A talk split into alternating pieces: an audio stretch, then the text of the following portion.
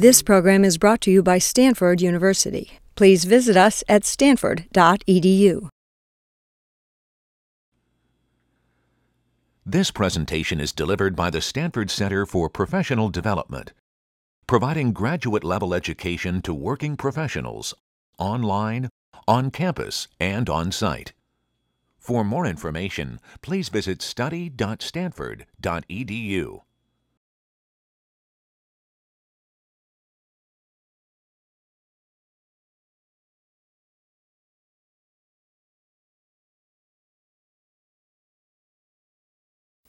Our speaker is Matt Papakipos from Google. He was a founder, he was the founder of PeakStream, which was acquired by Google this year. Actually, since we invited Matt to come and talk in this classroom, because I knew about PeakStream and thought it would be very interesting as a good talk for this group, um, that was probably in April or May, back in the spring. After that, they got acquired by Google. So there was even some question as to if, you know, can he still come give a talk? Can he talk about as much? But we were able to get everything cleared for him to give a talk about PeakStream in detail, even though they've been acquired by Google. Let me give you a little bit of background information about Matt. He has a bachelor's degree in science in, or a bachelor's of science in mathematics and computer science from Brown University. He ran the GPU architecture group at NVIDIA for a long time, including both the TNT products, GeForce, and Xbox. Then he was the founder and CTO of PeakStream, and recently, you know, this, was it the summer? May. In May, okay. So in May, they were acquired by Google.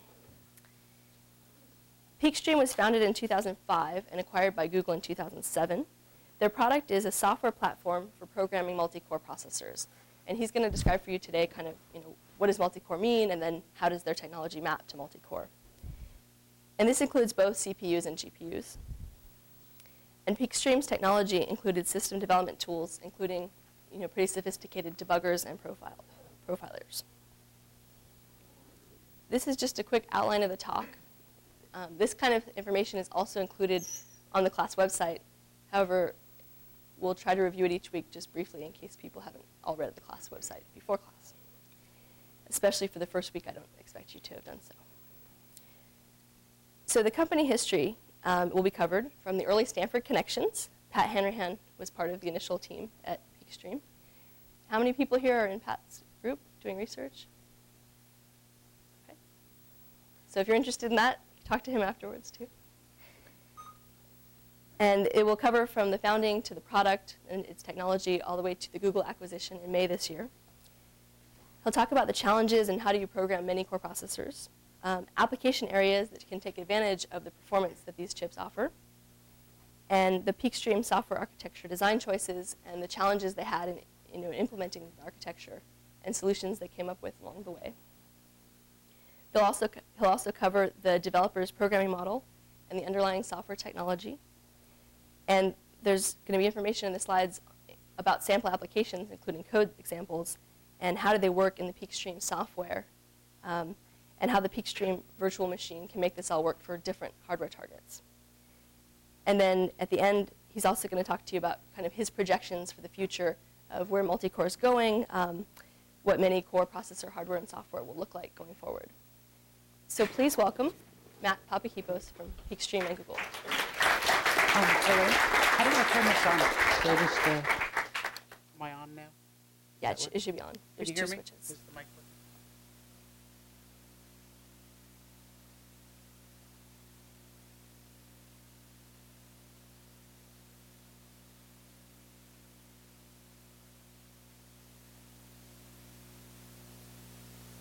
If I don't see you and you want to make a comment um, or ask a question, uh, and I will be around afterwards to uh, to answer questions or chat uh, about anything that interests you here. So um, I'll try to spin this talk. I've given this talk a couple times before. The slides here are all up on the web. So if there's anything you want to look at in detail, just bring them up at your leisure. I'm going to move through it fairly quickly. Not working? Oops, that's in the off position. it? Let's try that. There you go. That looks a little better. Um, okay, so move through it relatively quickly, and, uh, and feel free to ask if you have questions. I'll try to spin this talk a little bit uh, more about sort of how you go from an idea and a problem that people are having into a company. So I'll talk a little bit about, about how we came up with the software architecture as a solution to some problems that people were having in the world and some trends in processors. So Peakstream was a startup company founded in February of 2005. Uh, at our uh, peak when we were acquired by Google, we were 35 people, so a relatively early stage company, only two years old.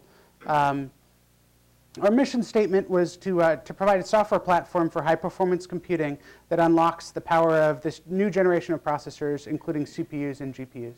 So I'll talk a bit about uh, what I mean by high performance computing and, and what this class of processors is. Um, so who was the team? Um, the team was myself, Matt Papakipos. So I have a background in, in computer graphics and computer architecture uh, at NVIDIA and, uh, and started my career programming weird machines like the, the connection machine uh, which I've always had a certain fondness for. Uh, and you'll see some reflections of that in, in this company and in the, uh, the, the, software architecture we created. Pat Hanrahan was our, our, one of our Stanford connections. Pat is a, is a professor in, in the graphics department upstairs uh, and led the Brook project, which in many ways is the inspiration here. So I'll talk about that a bit. Um, and then the two chief software architects were Brian Grant and Chris Demetriou, who are both now at Google as well. Uh, Brian brought a lot of compiler background from Transmeta, did the code morphing software there, that made Transmeta's uh, microprocessor work. And uh, Chris Demetriou is systems architect. Um, uh, there was a lot of systems level product, uh, problems we had to tackle that I'll talk about in the talk. Um, so Google was acquired by, uh, uh, Google acquired Peakstream in May of 2007. Existing product line sales were discontinued. It was really acquired for internal use at Google. Um, so Peakstream's future is really part of Google. So I'm in the strange position about talking about a company that no longer exists. Um, so there's not a tremendous amount I can say about, about Google um, here. So really I'm going to focus the talk on what Peakstream created, what the market need was, and what we were selling uh, when we did exist as an independent company. Um, so there we go. So, the, uh, so before Peakstream, so let me set the stage first. So I promised I'd talk a bit about sort of why we created this. Um, so what did the world look like before we started the company? Um, the world looked, uh, looked intriguing. So we were seeing press about GPUs having a whole lot of flops, meaning floating point oper operations per second. So being very fast at floating point calculations, 10 times faster than CPUs is what the press said uh, when you look at peak flops. Um, Stanford had demonstrated this Brook project, um, and I'll talk a bit about what Brook was, but it, it, created a lot of buzz. So there are all these articles in game publications on the web and um, high performance computing publications speculating about whether GPUs could be used for computation, uh, not just for graphics, but for, for normal computation stuff. So what was Brook? Brook was a Stanford research project done in the graphics lab upstairs. Uh, Pat Hanrahan, um, uh, Kayvon Fatahalian here in the, in the audience, many other uh, students contributed to this. And uh, it was a very interesting project where they used the graphics processor and created a compiler for it that would allow it to run high performance computing codes. So take this graphics chip with a set of graphics APIs made for doing OpenGL and Direct3D and make it do high performance scientific computing uh, calculation. So I'll talk a bit about what I mean by that, that kind of workload. Um, and uh, Brook is an open source project today. Not terribly active today, but it made a big impact when it came out in changing how we thought about what GPUs could do. Um, I think today, looking back at the history here, we sort of see this, this wider class of many core processors. So GPUs were one of the first here, but, but not the only, and in fact, not, not the earliest even. Um, so there's GPUs today sold by AMD and NVIDIA, clearly are, are these sort of many core, you know, up to 128 processors per chip.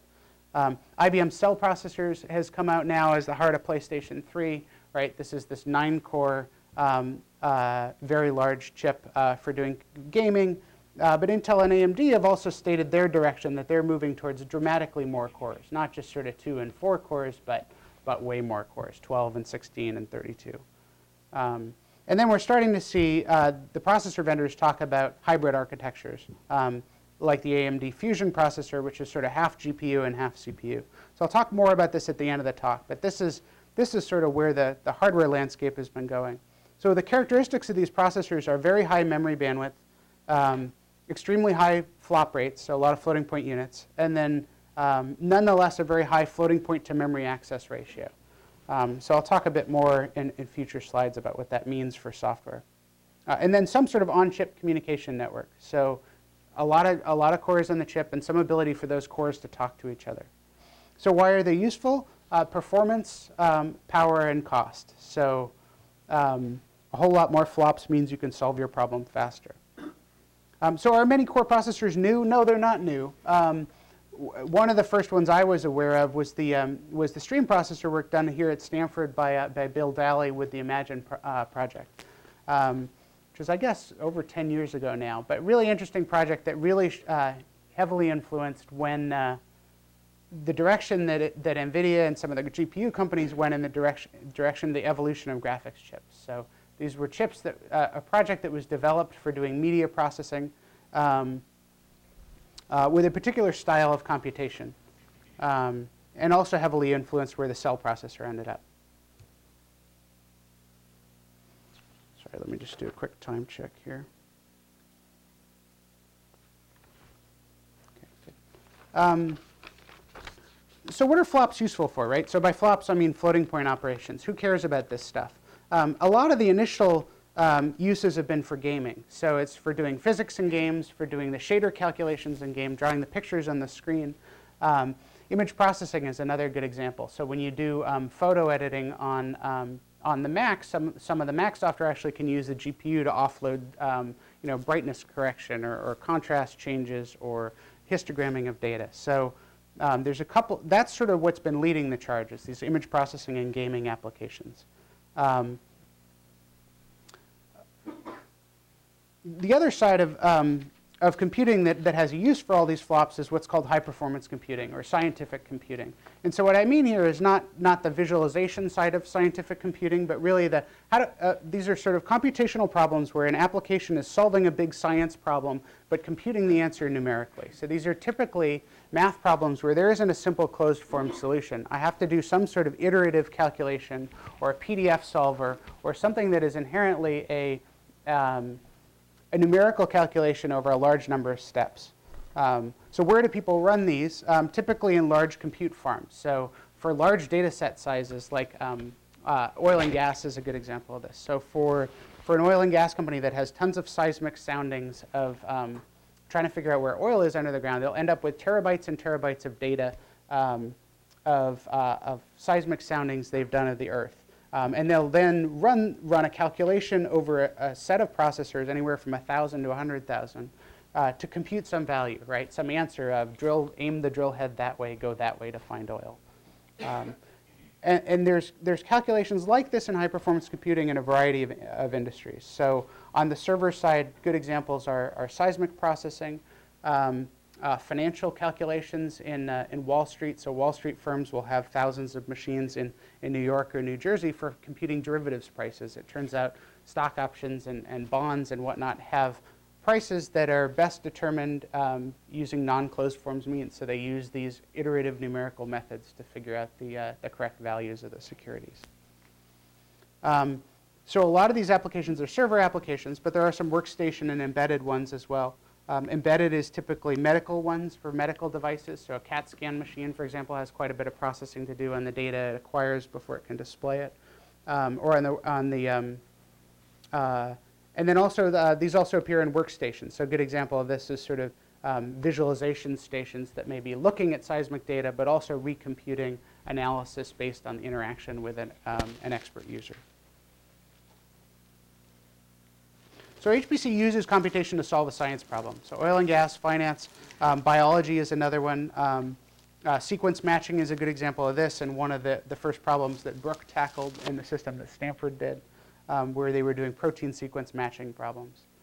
Um, oops, I got a typo there. But uh, in engineering, fluid dynamics is a good example too. So for aircraft design, they'll want to, before they build a, a plane and stick it in an air tunnel and spend a lot of money, they'll, they'll do a, um, a simulation on a computer to test different wing shapes to figure out which one is more efficient before they go manufacture a physical device. Uh, and then there's quite a bit of uh, high performance computing in government labs. So everything from nuclear stockpile simulation, figuring out what happens to, to warheads over time, how do they deteriorate, are they safe, to, um, to things like climate modeling. Um, so who are the developers? These are mostly scientists, but they're not computer scientists. So if you look at folks who do this stuff, many graduate from Stanford every year, but they don't typically graduate from the computer science department. Even though they're going to go spend their living writing computer code, they tend to um, to graduate from an engineering department or a petroleum studies department or a um, uh, uh, could even be MBA kind of program for financial modeling. Um, uh, for the sort of government lab stuff, it's often people with an applied physics uh, background, numerical physics computing. So um, what's interesting about this for us is, uh, and where we saw an opportunity here, is these are folks who are not parallel programming experts, right? Unlike a lot of people in this room, these aren't experts at computer, really fancy computer science algorithms, creating threads, doing synchronization, doing communication across a network. This is, they're really scientists, right? Their language is matrices. So uh, for many of them, their favorite language is MATLAB. So um, they're more interested in their science and crafting it as a math problem and hitting enter and getting the answer than they are in optimizing a computer program. So pretty alien to, to me and to probably many people in this room, but they're really not programmers uh, with the same uh, depth of knowledge about optimizing a computer system that you and I have. So for those folks, um, multi-core CPUs and GPUs are a real pain right? This is not something they like to do is program big parallel machines. Um, so, um, so they know how to cast their problem as a matrix problem. What they don't necessarily know is how do I make that run, uh, run fast on a 128 core GPU or a, you know, a, an eight core process uh, CPU. Um, and developing threaded applications is hard, right? If you're an expert at it, if you've got the CS background, it's doable. Um, it's, it's pretty challenging for many people, though. So writing message passing applications is even harder, right? So writing a, a, simple problem where I do an identical calculation on a thousand machines is moderately difficult. Now when I have to do a calculation where those nodes have to communicate each other during the problem in flight, that's now very difficult to code. Um, you know, and the, and the sad part here is the, the trend in, um, in academia is actually away from teaching this stuff. So if you look um, 20 years ago, people were learning parallel Fortran dialects, and, um, and people doing scientific computing often were graduating with, with competence in those languages, things like CoArray Fortran um, uh, and, and even Fortran 90. Um, the trend recently has been very much away from that, right? MATLAB has emerged, and MATLAB is, is really a pretty low performance language, right? It's a language where you, you easily get a tenth of the performance of the machine, um, or, or much less. So the trend is actually against us here, right? So many people would say, oh, don't worry about it. People will get better at programming. Well, it's not really the way that, that things seem to be going. So that was, that was the world we kind of stepped into at Peakstream. And, um, you know, sort of how do you connect these two things? How do you connect these scientists who have a, a, a very complicated problem to solve that has to run very optimally on the machine um, with these, these processors that are getting increasingly complicated, right? Adding multi-core into this mix makes it much more difficult than it used to be. Um, so what we did is came up with a different programming model. We basically said, look, these guys aren't going to learn to do threaded programming. Um, so let's come up with a different way that they can program um, where they don't need to write a separate program for every, um, for every thread in the machine. Um, so what we used was a, um, what's called a data parallel programming model. So this is a model that's been around since the dawn of computing with languages like, uh, like APL.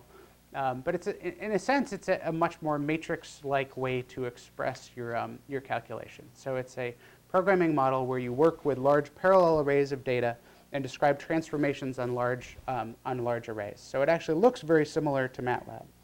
Um, th the magic of what we created, the technology, what was hard was making this run fast. Um, you know, it's easy to take something that looks sort of like MATLAB and say that's a statement of my problem. The challenge is how do you make it run fast on the machine and on a multi-core machine, a machine that needs threaded code running at, at, its, uh, at its lowest level.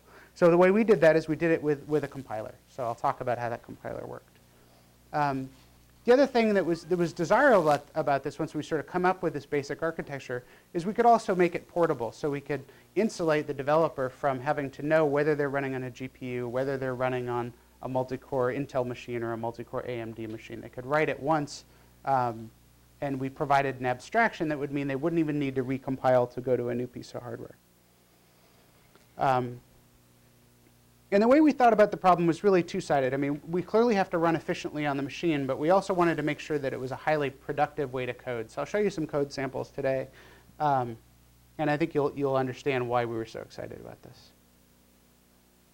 So this is the first kind of very high level software picture of how this worked. So we made some very interesting design choices here. I'll talk about it in a couple slides. But let me first, if you'll bear with me, just kind of rocket through this and show the, the, um, the high-level picture of how the system worked. So at the top, we have a high-performance computing application written in, let's just say C++, right? C or C++. Um, that application makes calls to our system through an API. Um, so um, you know, we had a choice here between do we invent a new language of some sort, since we're, we're going to create a compiler. Do we create a language? Do we use an API? We decided to use an API, and I'll talk about, about how that worked, how the mechanics of that worked. But it turns out most things you can do with languages you can do with APIs. So we chose the API route because it was easier for people to use. Um, at the heart of it is this peakstream virtual machine. So under the API, um, this is where our compiler lived. So in the heart of the virtual machine is a JIT compiler, right? So you, this architecture picture looks very, you know, similar um, to Java VM in some ways, right? So a lot of all the, the work we're doing is actually at runtime. So all the compilation work that I'll be talking about, something we're doing at runtime in the same way that Java does. Um, so since we're doing this as an API, it's all just standard C and C++. So this, this made it really easy on developers, right? We don't have to go out and teach people Java or teach people some weird APL dialect. We just say use C++, here's an API, it's got a header file, there you go. Um, that ended up being a really good choice for us. Um, and then the last point, it just runs on standard stuff. So we didn't do any, there was no hardware aspect to what we did at all. You could just get a standard server with a multi-core CPU in it or um, or a workstation with a GPU in it and run on it. So there was no hardware aspect to what we did.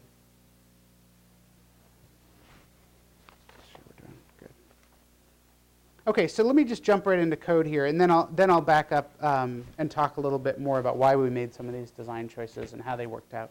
Um, so this is what code looked like in this system. Is that readable in the back? Somewhat readable? Okay okay, so the, the basic data type in the system is arrays. So if you've ever looked at, at MATLAB or APL, this looks, uh, this looks remarkably similar. So the basic data type is arrays. Array F32 means, F32 means floating point 32-bit, so single precision floating point. So this says I want an array of, of, of uh, floating point values. Could be anywhere from one element to, I think it was 4 million we did in the first release of our software. So you basically make a big array of data and then describe transformations on that array. So we create some arrays. Um, this make call is sort of saying take a normal, a normal array and turn it into one of these arrays so I can do calculations on it. And then in C++, we just use operator overloading to describe calculations. So if I want to take two arrays and add them or subtract them, I just take the arrays and add them or subtract them together. You know, there are rules. They need to be the same size, the same dimensionality, stuff like that. But it just sort of does the obvious thing. It does the element-wise calculation on all the elements of the array um, the same way it would in MATLAB. And keep, keep in mind, we're trying to appeal to a MATLAB community, so this, this was a neat property. Um, so the other thing we did is added a bunch of intrinsics functions, re which really just means a library, right? So we, um, so what, what about a matrix multiply? There's no built-in language thing for that in C++. So we just have a, a, library function called matmul. So you say, take this matrix, multiply it by this vector, and it does the right thing. Um, keep in mind, this is for solving very large matrix equations. So typically users would have a 1,000 by 1,000 matrix multiplied by a 1,000 long vector, so very big, big arrays. Um, or dot products, et cetera. So basically, in, in most cases, we were actually able to use the same function names as in MATLAB or Fortran. So for our community, this is a, this is a really nice property. If they're used to writing matmul, they can just write matmul. Um, and then after you've done a chain of calculations, so we're doing a chain of calculations, we're even doing loops and stuff like that, we, we tell the system we want to compute a whole bunch of stuff, and then at the end we read it back. So we make a call and say, give me my data back, put it back in the CPU memory. Um, so I'll, I'll, get it, in a second I'll get into talking about some of these design choices, sort of why did we do it this way. I think that's the, one of the, the problem that, would, that, that Eileen was interested in, is sort of for the Stanford community, why, why would you design it this way? Why is this the right way to do it? Um, so any questions at this point? Yep. So, uh, you were talking, you mentioned that uh, today's scientists are more likely to be a MATLAB user than a C++ plus or Java user. Yeah. So why you still choose to develop APIs for standard C and C++? That's why not just integrate into MATLAB? Yeah, let me repeat the question for people uh, people out there. Um, so the question was, if your if your users know MATLAB, why didn't you do MATLAB? Why do C++? That seems like an odd language choice. Yeah, I think I think that's a reasonable point. We were certainly looking at doing MATLAB, and I think given infinite resources, would have. Um, what we what we found is people often prototyped in MATLAB, but then they coded their final version in C++, and so that told us. So our fear was MATLAB couldn't get there, basically um, because MATLAB is inherently not a high performance system that we just couldn't get where we needed to get. But it was an, a somewhat imperfect answer. It's a, good, it's a good point. In an ideal world, we would have just said MATLAB is fast, but we didn't think it was feasible. Good question.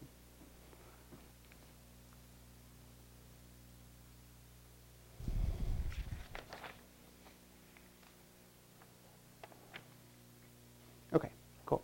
Um, okay, so why an API? This is what, a question we get a lot. You know, why didn't you just invent a language? Um, th the basic answer is because inventing a language is really a nightmare for users, right? I mean, if you, it's really fun to invent languages, and I like inventing languages. And for a for a paper I was writing about a new idea, I would invent a language, but um, but they're very hard to learn. It's very hard to develop the tool sets you need around a language. When you invent a language, you need a new debugger, you need a new profiler, or at least you need to, to seriously extend the ones that you had.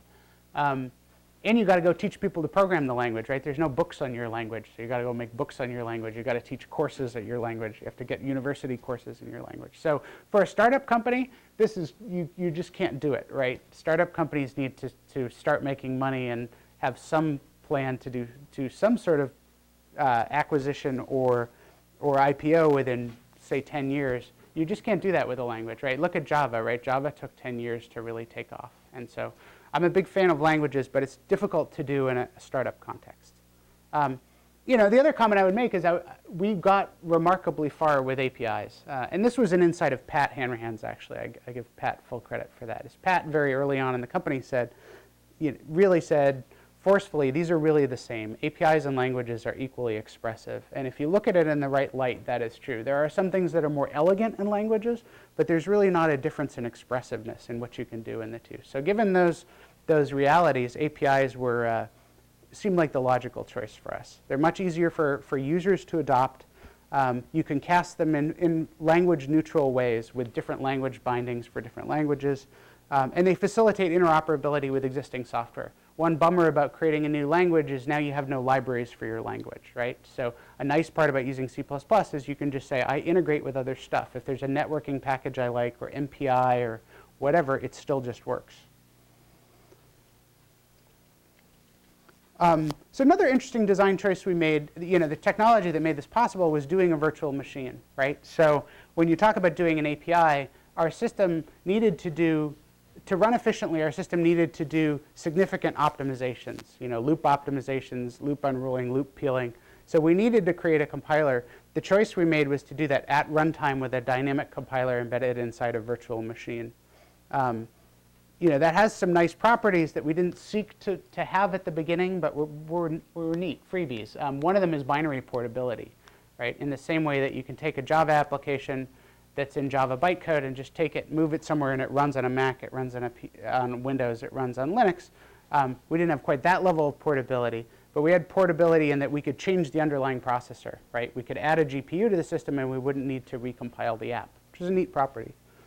Um, so we could dynamically compile and optimize for the processor at hand. So what would happen is as you started making API calls, first thing it would do is start up the VM, look at your hardware and say, what do you have in this system? Oh, I'll use the GPU. Oh, that's a bad GPU. I'll use the CPU. Um, oh, look, dual Clovertowns. That's great. I'll use the CPUs on this one. Um, so that was, that was why we made the choice, and it worked out very well. It also meant we could bridge this gap between GPUs and CPUs. You know, some people wanted to use GPUs, some wanted to use multi-core CPUs. It allowed us to present an API in a way to program where you could build an executable and then change your choices about those um, and support a bunch of different um, processor types.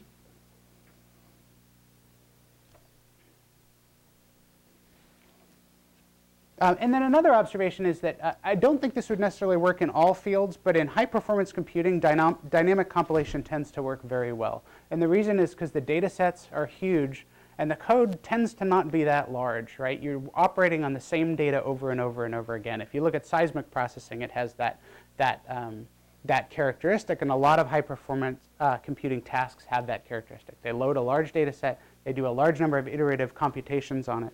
I'll get to in just one sec. Um, so the result is even though compilation is not cheap, right, we might spend 10 seconds to compile the first time you do something hard, you're probably going to run this thing for four hours. So 10 seconds doesn't matter if, if you're looking at a four hour run. Yes, question? Presumably thrown out a lot of semantic information that may have been present in the original source code when you went yes. through your intermediate bytecode.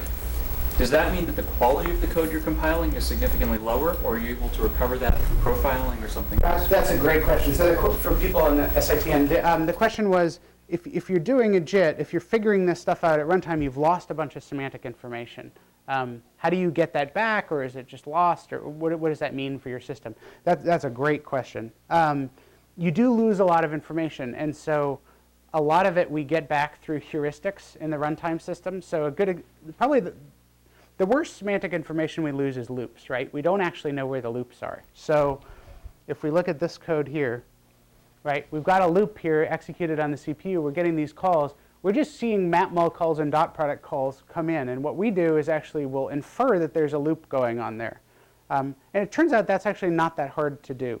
Um, we do just sort of standard heuristic tricks, which is, you know, things like look at the stack, look at the caller, figure out, oh, this is the same PC. Boy, this looks like a loop. So we can't, um, we have to view that as a hint, not an assertion, right? It's, um, it's not a directive, but we can use it as a, as a hint that there's, there's an optimization we may be able to apply here. And so that was our approach.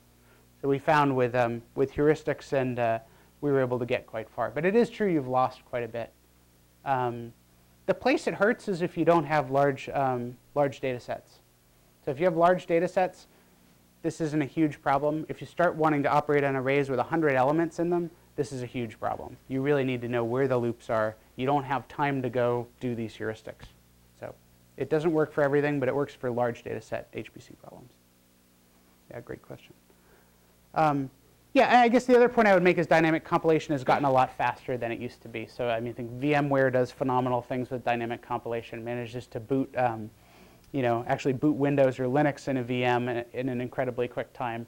You know, at the end of the day, it looks just as fast as running on your hardware. Um, so the technology for JITs has gotten a lot better. So we're really able to benefit from that. But really, for HPC, two things that really helped us is the data sets are huge, and the code is reused over and over again in loops. So code caching is very effective and keeps our compile time down. We're just not compiling that much. Um, and and these applications tend to run for hours, so spending 30 seconds jitting is really not a big deal. Um, so let me show another example. I want to give you some intuition for what the VM actually does. So let me show a concrete example. So this is a, this is a silly little program I wrote very early in the company history to compute pi. So this is the um, this is actually an awful way to compute pi, but um, but if you want a, a, simple teaching tool, it works pretty well. So the idea is um, to draw a square. Oh, is that? Oh, I can just do it here, right? Cool. Can I do the overhead camera here? Great. Okay, so um, right, take a piece of paper, draw a square, inscribe a circle in the square, and now throw darts. I can't draw a very good circle, but now throw darts at this thing, right? Um, not a very good method, but if I do this a lot, right, if I do a million darts, um, let's jump back to my slide. Um, and I figure out what's the ratio, what percentage of the, um, of the darts landed inside the circle, right, which turns out to be easy. I just figure out whether their distance from the origin is less than 1, then they're inside the circle. Um, if I do that, figure out that ratio, it turns out if I multiply that by 4, that's an approximation of pi. Um, it's not a good method because you have to throw a phenomenal number of darts to get any sort of accuracy, but, it, um, but it's, it's, it's simple and nice. So how do you code this in PeakStream? Um, well, you, you, first off, you throw a lot of darts, right? So we, we declare a constant here, n set, which we'll set to a million or something. And then we, um, and then we call our random number generator two times to make arrays with a million random numbers in them, right? So this is an array-oriented system. You're constantly making massive arrays and treating them like they're free. Um, it seems like an odd way to program, but this is the same way you would do it in MATLAB. So it may seem odd to you and me, who are, you know, people are used to writing loops in declarative program, imperative languages like C++, but in MATLAB, this is how you code. Um, you tend to create large arrays. Um, you then calculate for those points in a data parallel way how far they are from the origin, what's their distance from zero.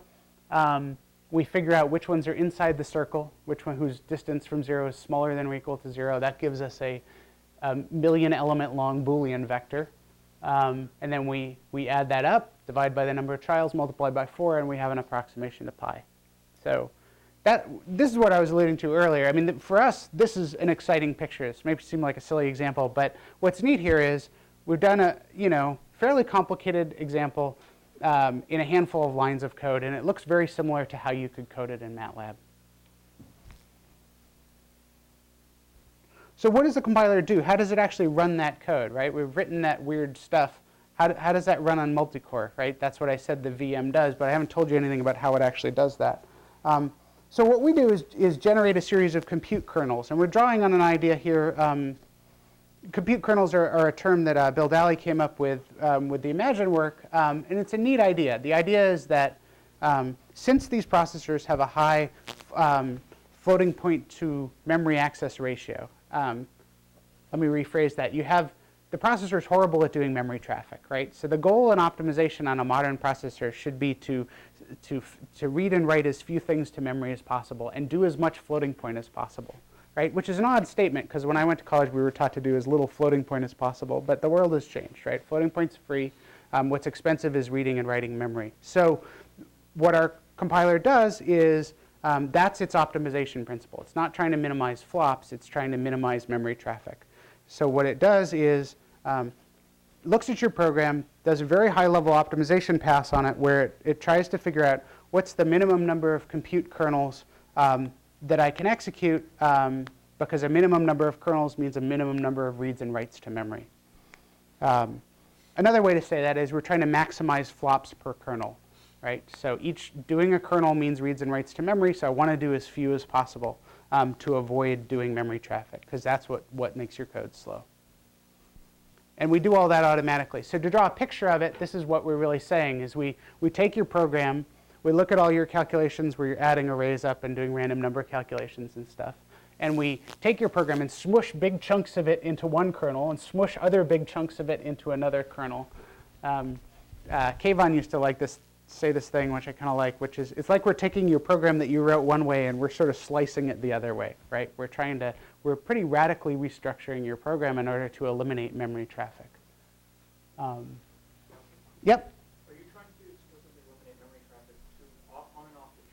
So you're yes. not going to run kernel 1 and kernel 2 on different processors and just go on chip between the two of them to eliminate that traffic? It's even, it's even a stronger statement than that. So if we look at, at the code here, what we're trying to do is make it so that when we compute something, we use it right away and then never save it to memory. So if you look at the calculation here, the way it's expressed, it looks like we write the array x out to memory. But what we do is we never write x out to memory, right? We look at this program and realize, well, I only need x for so that I can square it and add it to y, so I should never write it out to memory, right? So what we're doing is taking this program that would appear to do a lot of memory traffic, and we're figuring out how to sort of slice it into these, these vertical chunks where that memory traffic will just be in register and will never have to go out to, to actual RAM Between kernels, do you always go to and from main memory, or do you ever have two kernels running? We always go to and from main memory between kernels. I mean, it may actually be in the cache, but it's, it's at least, even the cache is expensive these days. So what we're trying to do is keep things in register um, and maximize the amount of compute we can do with everything in register. Yeah, it's a good, good question. So, so what do we do? So I'm talking about kernels. What does this actually mean? Well, remember my Pi program, right? It was like five lines of code. This is the series of passes that we come up with to compute Pi. So this is what our VM generates and then causes to be executed. So you just make these calls into an API. Under the hood, we look at your calls and say, no, no, no, you're doing it all wrong. That all looks like memory traffic. Um, and then we turn it into those compute kernels and say, okay, we can actually do it this way and so, for example, when I talked before about how the X array never gets out to memory, what that means is that in pass one, we generate some X data, but we never actually write it out, right? It's fully consumed in here, and we'll do a write at the, at the very end. So on a GPU, uh, this I think was the, which one was this? This, this was the um, R580 uh, GPU from, from uh, ATI before they got by AMD. But so this is a GPU executing this code. It turns out this is a six pass algorithm. So we'll do um, one kernel that does uh, the random number generation, and most of the flops. So almost all the flops turn out to be in this kernel. Um, and then we do a series of kernels to add up all the values. It turns out on the early generation GPUs, adding up all the values is tremendously difficult. So there's a bunch of passes you have to do to do that. Um, and then there's one final pass where we basically uh, divide by a million and multiply by four. So that one's really simple. Um, yeah? So each of these passes here is a separate kernel which is going to gather and then scatter the, the data back? Yes. Is In most cases, it's not actually gathering and scattering. They're just writing and reading. It's not, it's not always shuffling memory. Right. I guess my question is why, if, if you have six processors, why not run one instance of each of these and just avoid oh, going out to Okay, so the question was if you have six processors, why not just have each one run this? Well, in this case, 90% uh, of the flops are in this first kernel. So the problem is if you do that, it will load balance horribly. What, what you're describing is pipelining across processors. And if all the work chunks are the same size, that's a great approach. But in this case, they're not. So it doesn't, it doesn't work well.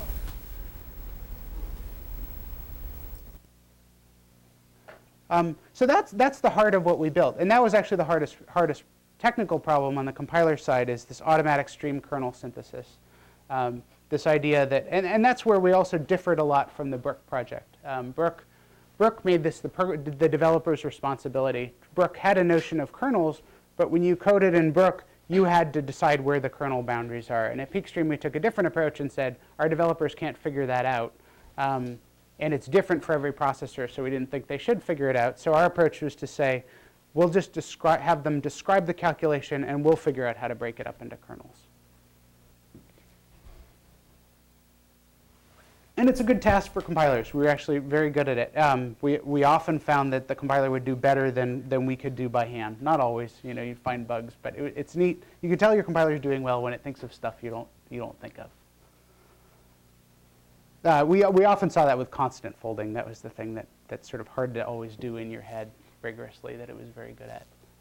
Um, this is a picture of how it actually worked inside. So, so what is it? So this application binary at the top calling into an API. This is the heart of it. Um, so the JIT is here. I've talked a bit about what this is doing. So this is, this is looking at, um, uh, is deciding what the kernels are going to be.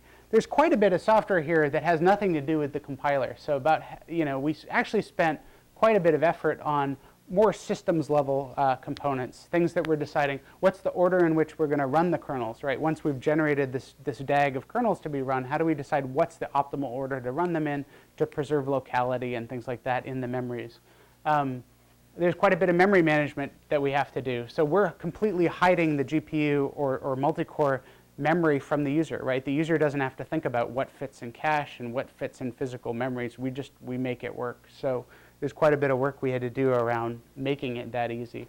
And then the executor, this piece at the bottom, is what's responsible for actually managing the processor. So on a GPU, this means feeding commands over a command FIFO to a GPU and getting data back asynchronously and all this, this graphics stuff. Um, even for multi-core, the executor has a lot to do. It's got to start up all the threads to run on the multiple cores. You know, if you're running on a dual socket four-core system, it's got to get all those threads running. It's got to make sure they're load balanced properly. And this is all stuff that you as the developer don't have to do, right? You just call the APIs. You don't have to worry about threads. So um, this is something people often don't realize. This stuff is actually equally hard. You know, the compiler stuff is sort of the, the, the nifty stuff that sounds like the neatest algorithms, but this is actually a pretty interesting problem too, is just building the whole runtime side of the system. Um, it especially got difficult because we wanted a debugger and a profiler, and I'll, I'll show you what those look like, but they, um, they put major strains on, on the rest of the system because they want it to do really annoying things, like look at data that may never be in a memory, right? So we may have an array X that never gets written to a memory, and yet the user wants to look at it in a debugger. How do we do that? That's hard. So this is a, a kind of a laundry list of what's in it. So it's, um, let, let, me skip over this because we're a little short on time, but you've got, you've got the slides. I'll just, I won't go through these in detail, but I want to show you a couple other real world examples, like what, is, what do codes look like. So here's a Mandelbrot fractal. Um, not something anyone would run in production, but we've probably all written a fractal code at some point, so we've all seen this. Um, so this is doing a bunch of uh, calculations on a large data set. I mean, what's neat here is, you know, just how simple this is, right? It's, it's a bunch of code, but Mandelbrot calculation is simple. It should, should look simple at the end of the day. And that's a lot of how we would evaluate ports uh, on our own, right? If it didn't look simple, we'd think about how do we change the API to make it simpler. Um, so we did a lot of work on debuggers and profilers. Um, let me just show you. The Linux versions are kind of boring because they're just text-based. Um, the Windows versions are more fun because we wrapped GUIs around them. So on the debugger side, what we did is integrated it into Visual Studio.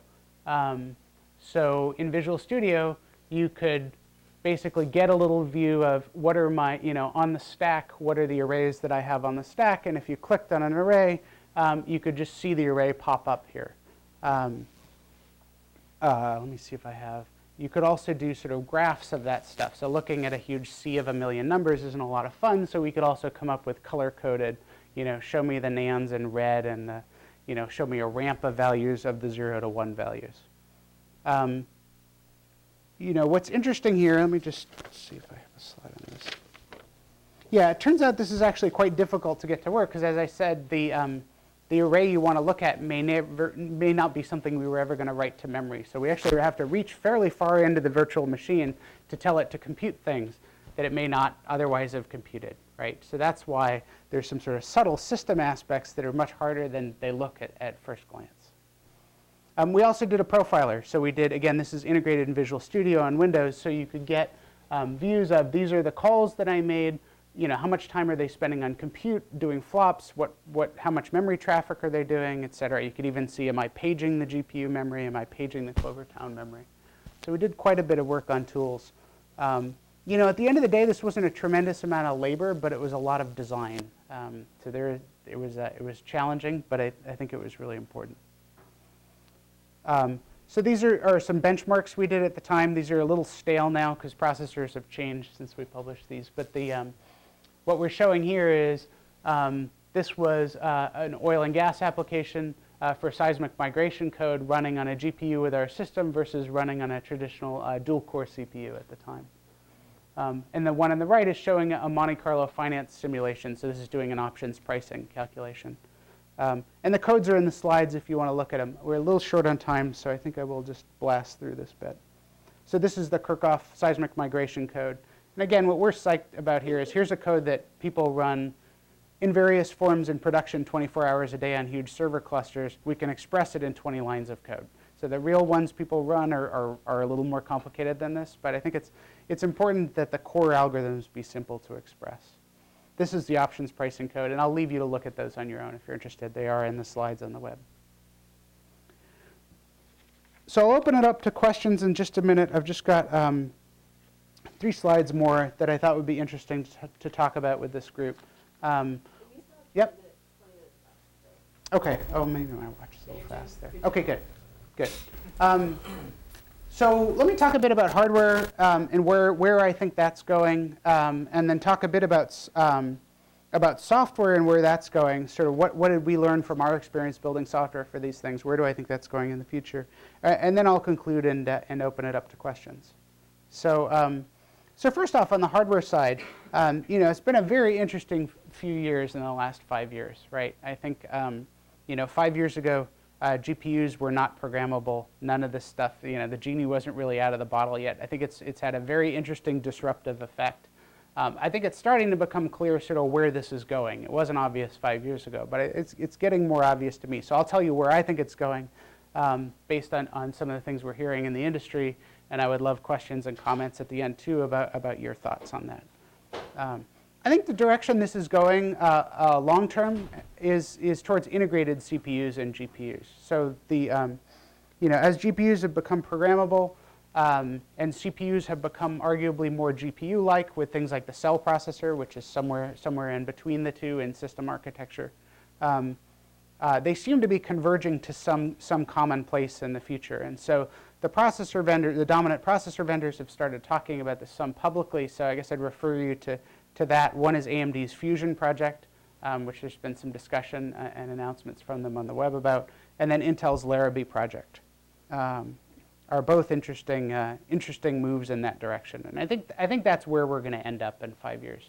Is I think this, this period in history now where we have um, dramatically different CPUs and GPUs, I think is, is going to be short-lived. Um, because GPU, so, so the, the thing that, that started to make this obvious to me was the fact that GPUs and cell processor are really not that different, right? When I first saw the, the architecture diagrams for the cell processor, my initial reaction was that looks just like NV40, right? It looks just like some of the GPUs that we've built. So um, in, in a practical sense, the architectures are, are the same, right? They're remarkably similar in terms of how they're being built. There's some subtle distinctions in terms of how communications work or whether they're cache coherent or things like that. But there, there are a lot more similarities than differences. Um, so I think the direction we're going in the next five years is towards chips, single chips that have sort of on one side of the chip a control processor or two control processors or four control processors, but on the other side of the chip something more like a traditional GPU, so some sort of compute array. So in a GPU this may be 128 processors for doing shading calculations. On the cell processor these are the SPUs, right? I mean cell is an example of this kind of processor today. On one side we have a PowerPC traditional um, core, and on the other half we have this sort of dense array of, of connected um, simpler processors. Um, you know, and these things are being developed. What, what's surprising is these are being developed um, for gaming, right? That's actually the driving economic force that's causing these things to come into being. What's interesting for the rest of us who, do, who also do other stuff is it's also a great processor for doing high performance computing, for doing any sort of numerical computing. Um, so it, it's kind of interesting. I don't think any of us would have predicted that gaming would be the, um, the killer application that would, would cause a great high performance computing processor to be created 20 years ago. So where is the software going? What, what have we learned from what, what we did at PeakStream? Um, I think one is, I, I, think there's a recognition that, that we need new programming models, right? I mean, the threaded model has been here for a while. On the face of it, threaded programming seems to be a fine answer for x86 multi-core uh, but as we've talked about here today, there's a lot of users who don't know that programming model or aren't proficient with that programming model. It's not working for people, right? There are a lot of application, real world application codes that when you run them today on multi-core processors don't run appreciably faster than without multi-core processors. So, um, so I think there's room here for new programming models, which is good news for academia, right? You guys are in the right place. This is a good time to be thinking about about new programming models. So data parallel is the approach we did at PeakStream, and that's one approach. I think there are, there's a lot further that data parallel can go. Uh, but there are other approaches too that are interesting. So I would, I would encourage all of you in this room to, th to think broadly about that. There is a space for, um, for new models to arise right now.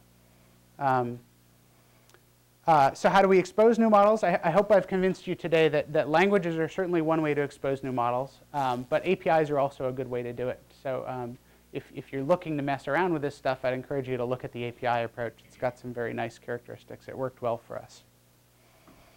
Um, you know, the other side of it is I, have seen in a bunch of systems increasing um, importance and reliance on runtime systems.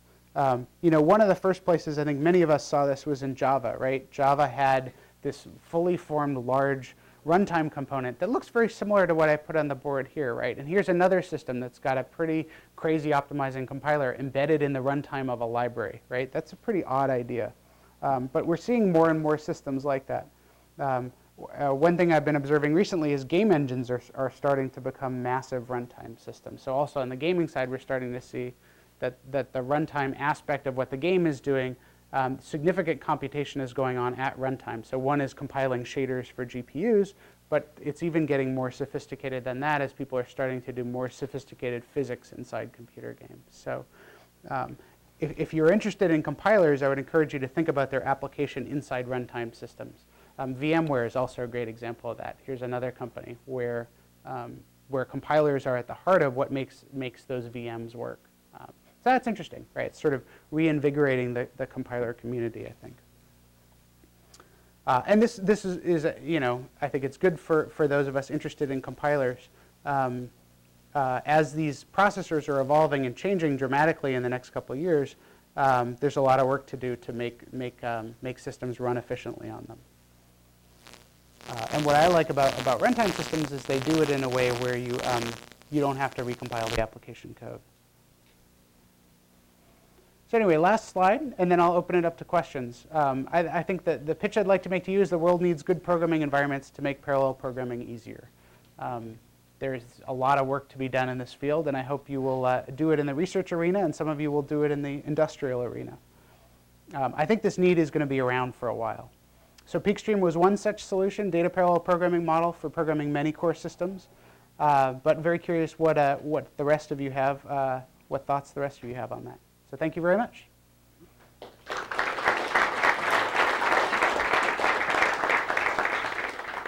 Okay, I'll open it up to questions.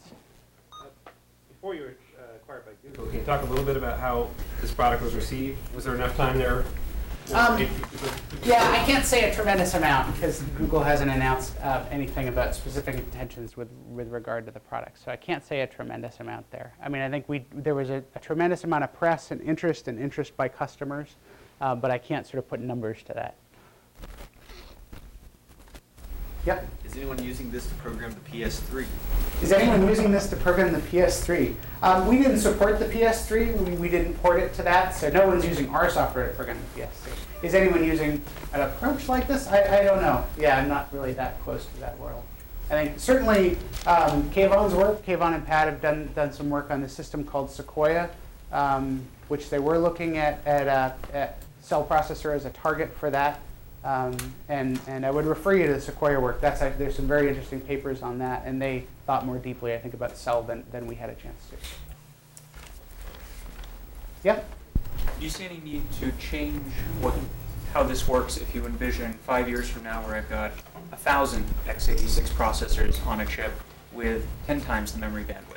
So my, it's gotten even worse in terms of going off chip for memory. Yeah, so the question was um, how, how would this change if you had a thousand cores on chip? Um, uh, and now getting memory is, is relatively even more expensive. Yes, I agree. I think, I think uh, this system would start to be taxed by that. I mean, we were looking forward to systems like that, but you can only look, look so far. I think, I think we should all be thinking about that problem. How are we going to program a thousand core system, right? There's not a good answer to that question. Um, so I think this is one approach. There may be other approaches too, but I, I think we should all be thinking about that because programming that by hand is crazy. follow up to that, yep. did any of the applications that you looked at in this context have sufficient computation for per memory access that they'd actually make any use of a thousand core system?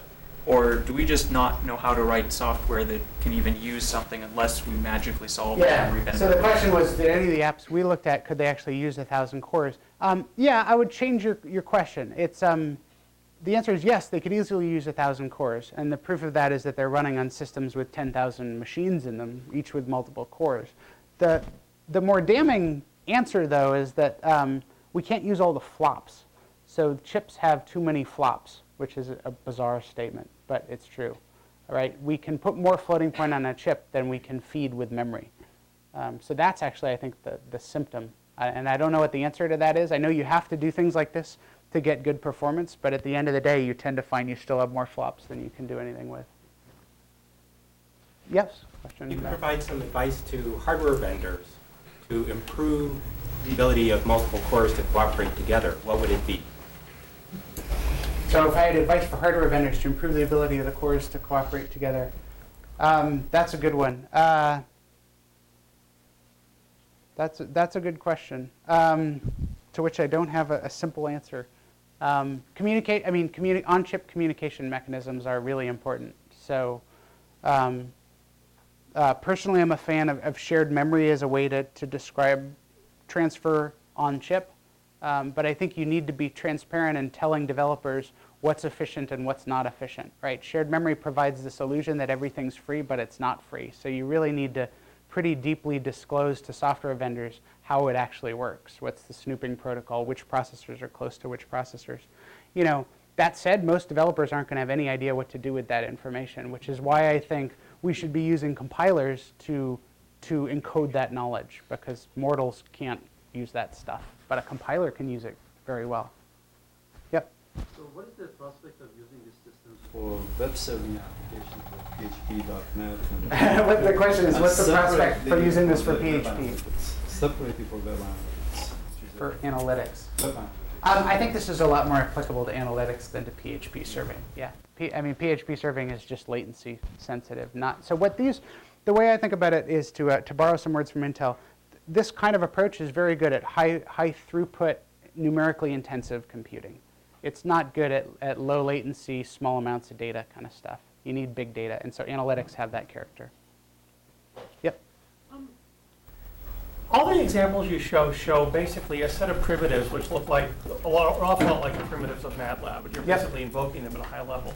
Can the user add new primitives, or are they basically stuck with the set you provide them? Yeah, the question was, can the user add new primitives, or am I stuck with the set you provide? In the releases we shipped, just you could just use the ones that we provided. So we did have general scatter and gather tech. So, so the place that would hurt the most tended to be communication, right? How do I reshuffle data to do some calculation with it? So the way we answered that was by having general scatter gather mechanisms so that I could reshuffle memory.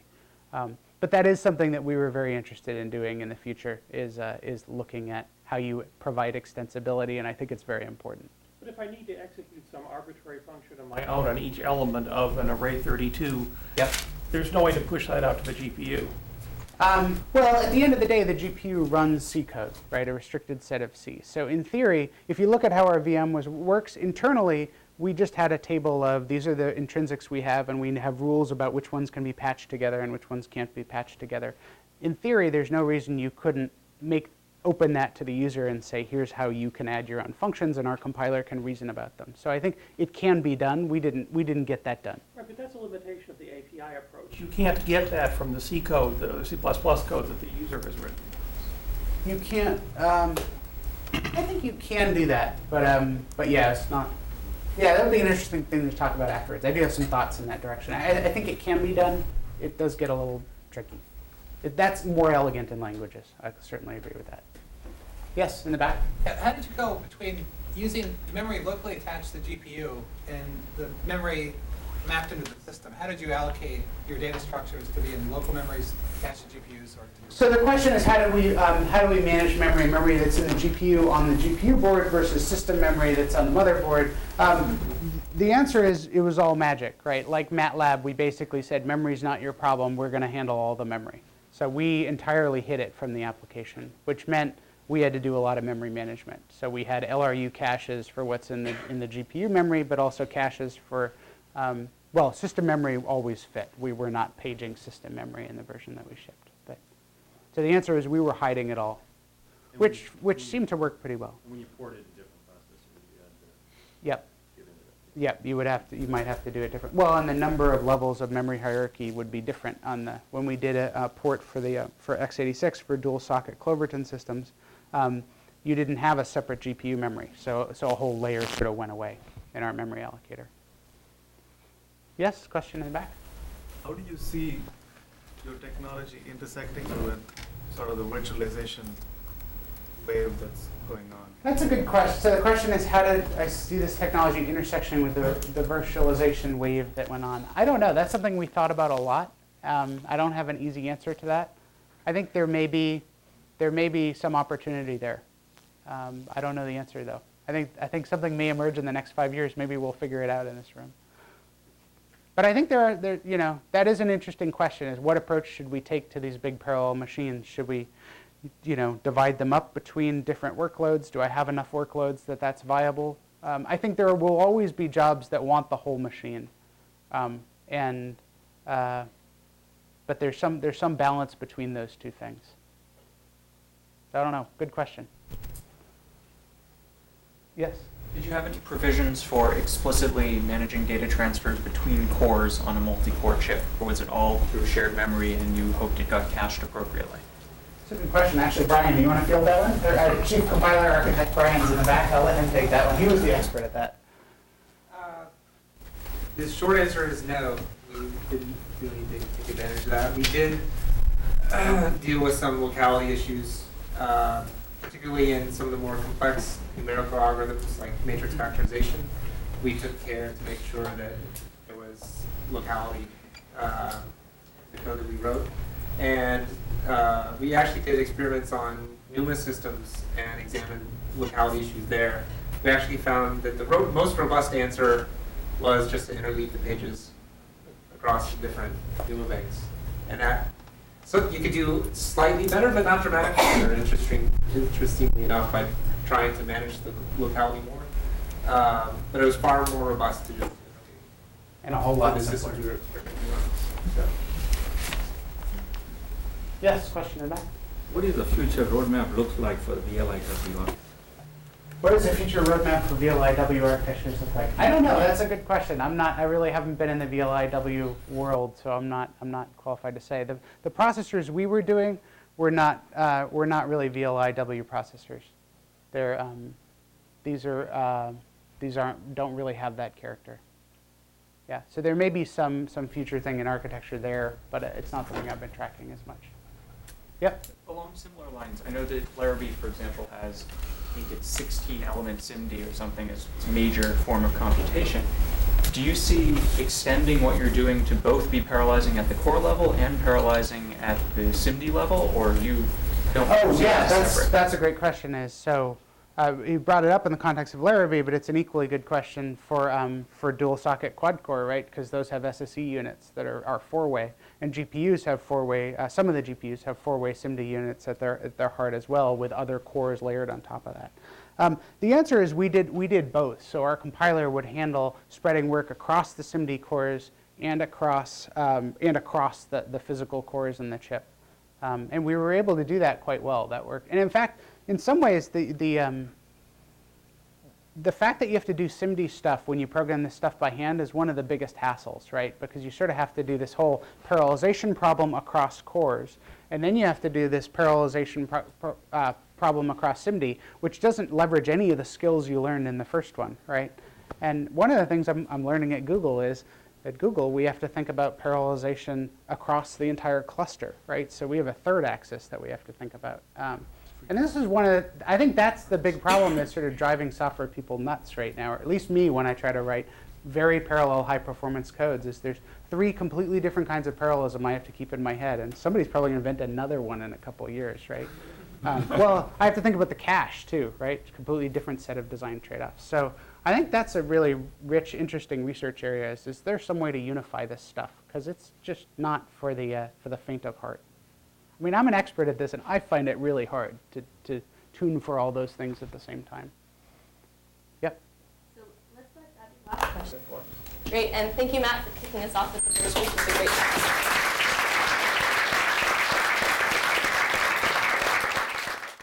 For information on other online Stanford seminars and courses, please visit study.stanford.edu.